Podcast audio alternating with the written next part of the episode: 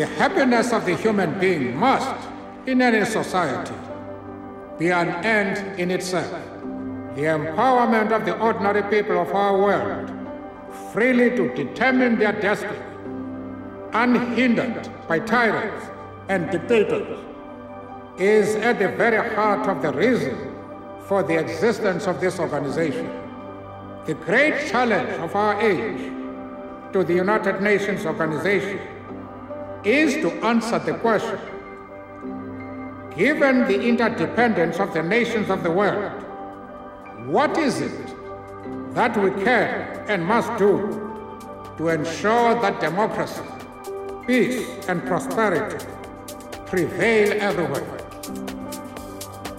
Our common humanity and the urgency of the knock on the door of this great edifice demand that we must attempt even the impossible. impossible.